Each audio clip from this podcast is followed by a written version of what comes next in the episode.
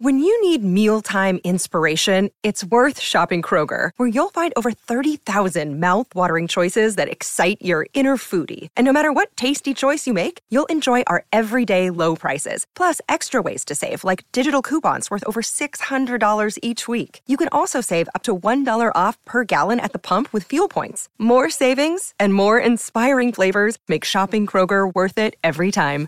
Kroger, fresh for everyone. Fuel restrictions apply. Chapter 11 All by Electricity. Sir, said Captain Nemo, showing me the instruments hanging on the walls of his room, here are the contrivances required for the navigation of the Nautilus. Here, as in the drawing room, I have them always under my eyes, and they indicate my position and exact direction in the middle of the ocean. Some are known to you, such as the thermometer, which gives the internal temperature of the Nautilus the barometer, which indicates the weight of the air and foretells the changes of the weather, the hygrometer, which marks the dryness of the atmosphere, the storm glass, the contents of which, by decomposing, announce the approach of tempests, the compass, which guides my course, the sextant, which shows the latitude by the altitude of the sun, chronometers, by which I calculate the longitude, and glasses for day and night which I use to examine the points of the horizon when the Nautilus rises to the surface of the waves.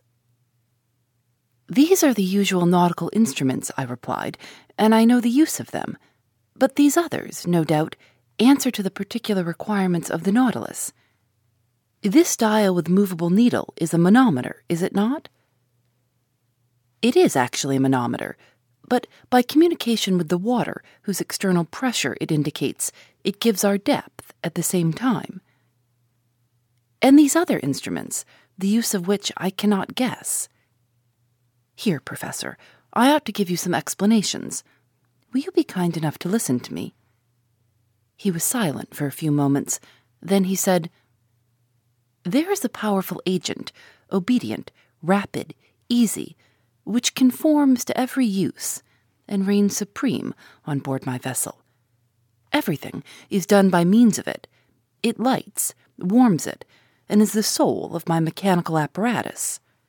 This agent is electricity. Electricity, I cried in surprise. Yes, sir. Nevertheless, Captain, you possess an extreme rapidity of movement, which does not agree well with the power of electricity. Until now, its dynamic force has remained under restraint and has only been able to produce a small amount of power. Professor, said Captain Nemo, my electricity is not everybody's. You know what seawater is composed of. In a thousand grams are found 96.5% of water and about 2 and 2 third percent of chloride of sodium. Then, in a smaller quantity, chlorides of magnesium and of potassium bromide of magnesium, sulfate of magnesia, sulfate and carbonate of lime. You see, then, that chloride of sodium forms a large part of it. So it is this sodium that I extract from the seawater, and of which I compose my ingredients. I owe all to the ocean. It produces electricity, and electricity gives heat, light, motion, and, in a word, life to the Nautilus. But not the air you breathe. Oh, I could manufacture the air necessary for my consumption, but it is useless, because I go up to the surface of the water when I please. However, if electricity does not furnish me with air to breathe, it works at least the powerful pumps that are stored in spacious reserves, and which enable me to prolong at need, and as long as I will, my stay in the depths of the sea. It gives a uniform and unintermittent light, which the sun does not. Now, look at this clock. It is electrical and goes with a regularity that defies the best chronometers.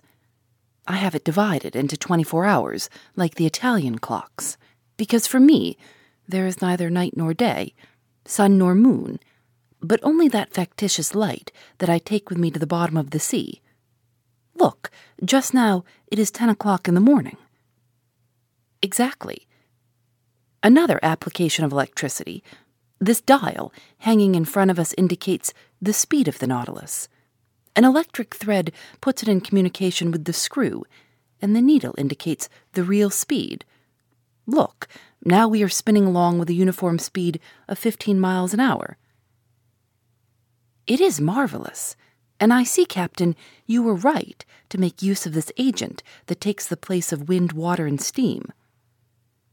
We have not finished, Monsieur Aronnax, said Captain Nemo, rising. If you will allow me, we will examine the stern of the Nautilus. Really, I knew already the anterior part of the submarine boat, of which this is the exact division, starting from the ship's head. The dining room, five yards long, separated from the library by a watertight partition. The library, five yards long. The large drawing room, ten yards long separated from the captain's room by a second, watertight partition. The said room, five yards in length, mine, two and a half yards, and lastly, a reservoir of air, seven and a half yards, that extended to the bows. Total length, 35 yards, or 105 feet. The partitions had doors that were shut hermetically by means of india rubber instruments, and they ensured the safety of the Nautilus in case of a leak. I followed Captain Nemo through the waist and arrived at the center of the boat.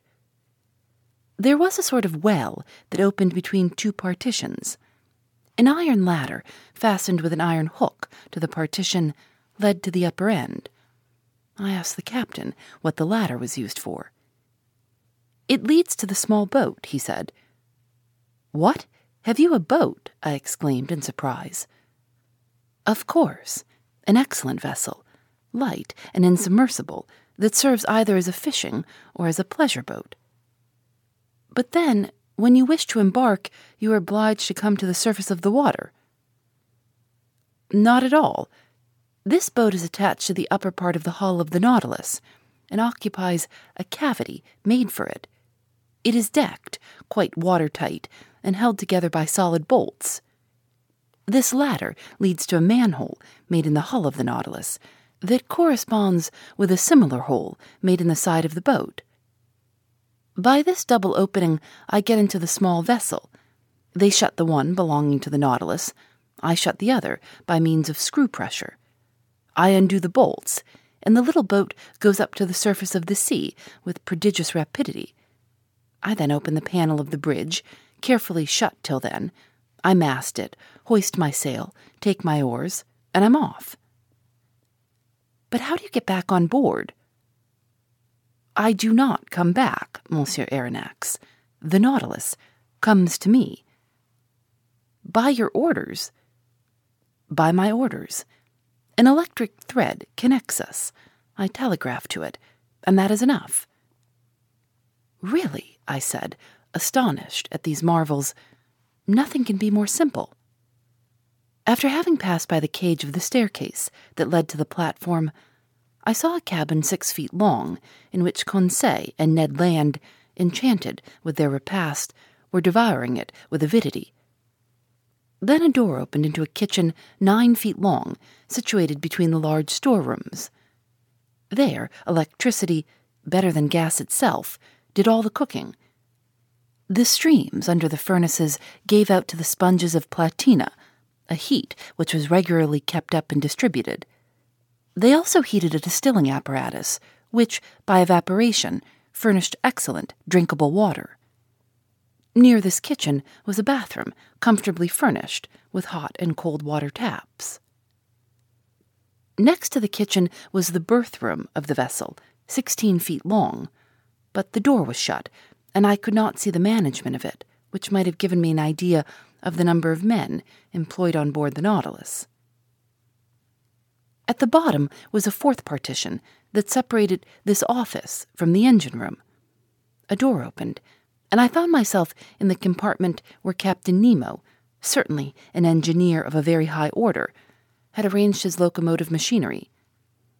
This engine room, clearly lighted, did not measure less than 65 feet in length. It was divided into two parts. The first contained the materials for producing electricity, and the second, the machinery that connected it with the screw. I examined it with great interest in order to understand the machinery of the Nautilus. You see, said the captain, I use Bunsen's contrivances, not Ruhmkorff's. Those would not have been powerful enough. Bunsen's are fewer in number, but strong and large, which experience proves to be the best. The electricity produced passes forward, where it works by electromagnets of great size, on a system of levers and cogwheels that transmit the movement to the axle of the screw. This one, the diameter of which is 19 feet, and the thread, 23 feet, performs about 120 revolutions in a second. And you get then a speed of 50 miles an hour. I have seen the Nautilus maneuver before the Abraham Lincoln, and I have my own ideas as to its speed. But this is not enough. We must see where we go. We must be able to direct it to the right, to the left, above, below. How do you get to the great depths, where you find an increasing resistance, which is rated by hundreds of atmospheres? How do you return to the surface of the ocean? And how do you maintain yourselves in the requisite medium? Am I asking too much? Not at all, Professor, replied the captain, with some hesitation. Since you may never leave this submarine boat, come into the saloon. It is our usual study, and there you will learn all you want to know about the Nautilus. Chapter 12 Some Figures a moment after, we were seated on a divan in the saloon, smoking. The captain showed me a sketch that gave the plan, section, and elevation of the Nautilus. Then he began his description in these words Here, Monsieur Aronnax, are the several dimensions of the boat you are in. It is an elongated cylinder with conical ends. It is very like a cigar in shape, a shape already adopted in London in several constructions of the same sort. The length of this cylinder from stem to stern is exactly 232 feet, and its maximum breadth is 26 feet. It is not built quite like your long voyage steamers, but its lines are sufficiently long, and its curves prolonged enough to allow the water to slide off easily and oppose no obstacle to its passage. These two dimensions enable you to obtain by a simple calculation the surface and cubic contents of the Nautilus. Its area measures 6,032 feet, and its contents about 1,500 cubic yards. That is to say, when completely immersed, it displaces 50,000 feet of water, or weighs 1,500 tons. When I made the plans for this submarine vessel, I meant that nine tenths should be submerged. Consequently, it ought only to displace nine tenths of its bulk, that is to say, only to weigh that number of tons. I ought not, therefore, to have exceeded that weight, constructing it on the aforesaid dimensions. The Nautilus is composed of two hulls, one inside, the other outside, joined by T shaped irons, which render it very strong. Indeed, owing to the cellular arrangement, it resists like a block, as if it were solid. Its sides cannot yield, it coheres spontaneously, and not by the closeness of its rivets, and its perfect union of the materials enables it to defy the roughest seas. These two hulls are composed of steel plates, whose density is from 0.7 to 0.8 that of water the first is not less than two inches and a half thick and weighs 394 tons. The second envelope, the keel, 20 inches high and 10 thick, weighs only 62 tons. The engine, the ballast, the several accessories and apparatus appendages, the partitions and bulkheads weigh 961.62 tons. Do you follow all this? I do. Then, when the Nautilus is afloat under these circumstances, one tenth is out of the water. Now, if I have made reservoirs of a size equal to this tenth, or capable of holding 150 tons, and if I fill them with water, the boat, weighing then 1,507 tons, will be completely immersed. That would happen, Professor. These reservoirs are in the lower part of the Nautilus.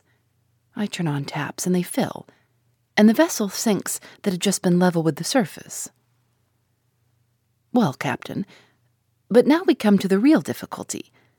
I can understand your rising to the surface, but diving below the surface, does not your submarine encounter a pressure and consequently undergo an upward thrust of one atmosphere for every 30 feet of water, just about 15 pounds per square inch? Just so, sir. Then, unless you quite fill the Nautilus, I do not see how you can draw it down to those depths. Professor, you must not confound statics with dynamics, or you'll be exposed to grave errors. There is very little labor spent in attaining the lower regions of the ocean, for all bodies have a tendency to sink. When I wanted to find out the necessary increase of weight required to sink the Nautilus, I had only to calculate the reduction of volume that seawater acquires according to the depth.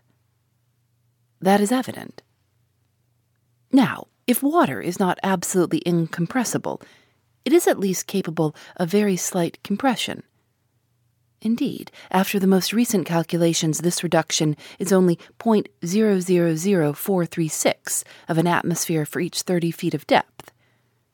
If we want to sink 3,000 feet, I should keep account of the reduction of bulk under a pressure equal to that of a column of water of a 1,000 feet.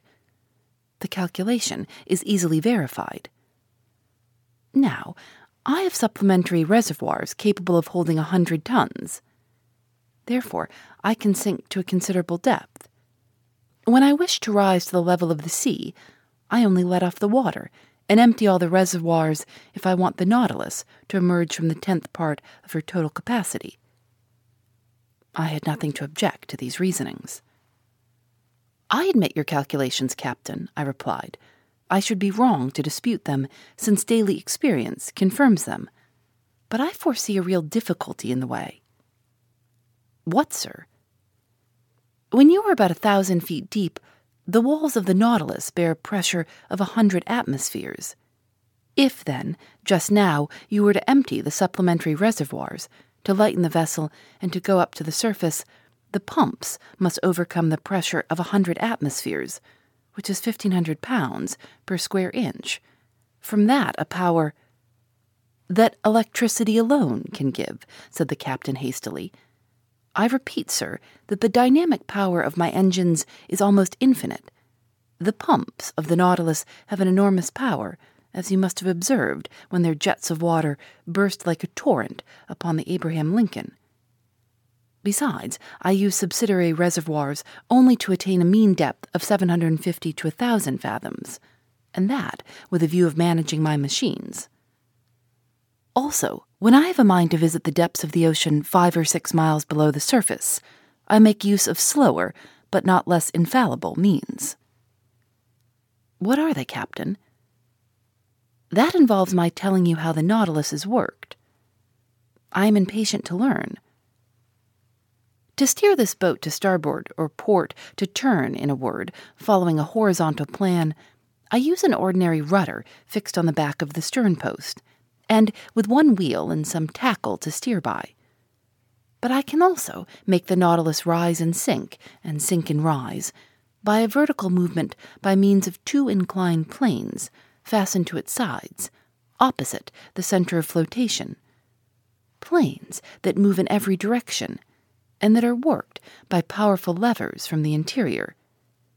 If the planes are kept parallel with the boat, it moves horizontally if slanted, the Nautilus, according to this inclination, and under the influence of the screw, either sinks diagonally or rises diagonally, as it suits me. And even if I wish to rise more quickly to the surface, I ship the screw, and the pressure of the water causes the Nautilus to rise vertically like a balloon filled with hydrogen. Bravo, Captain! But how can the steersman follow the route in the middle of the waters?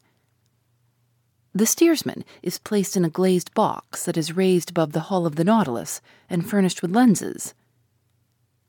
Are these lenses capable of resisting such pressure? Perfectly.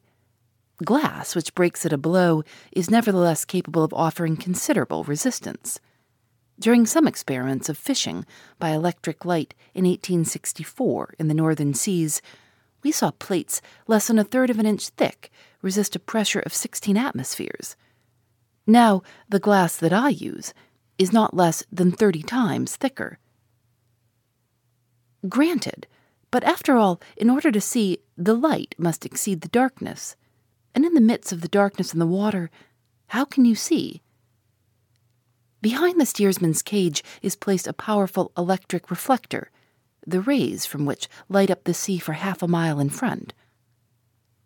Ah, bravo, bravo, Captain. Now I can account for this phosphorescence in the supposed narwhal that puzzled us so. I now ask you if the boarding of the Nautilus and of the Scotia, that has made such a noise, has been the result of a chance encounter. Quite accidental, sir.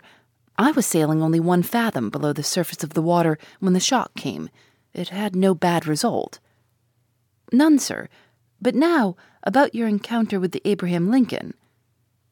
Professor, I am sorry for one of the best vessels in the American Navy, but they attacked me and I was bound to defend myself. I contented myself, however, with putting the frigate hors de combat. She will not have any difficulty in getting repaired at the next port. Ah, Commander, your Nautilus is certainly a marvelous boat.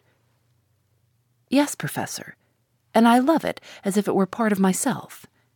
If danger threatens one of your vessels on the ocean, the first impression is the feeling of an abyss above and below. On the Nautilus, men's hearts never fail them. No defects to be afraid of, for the double shell is as firm as iron.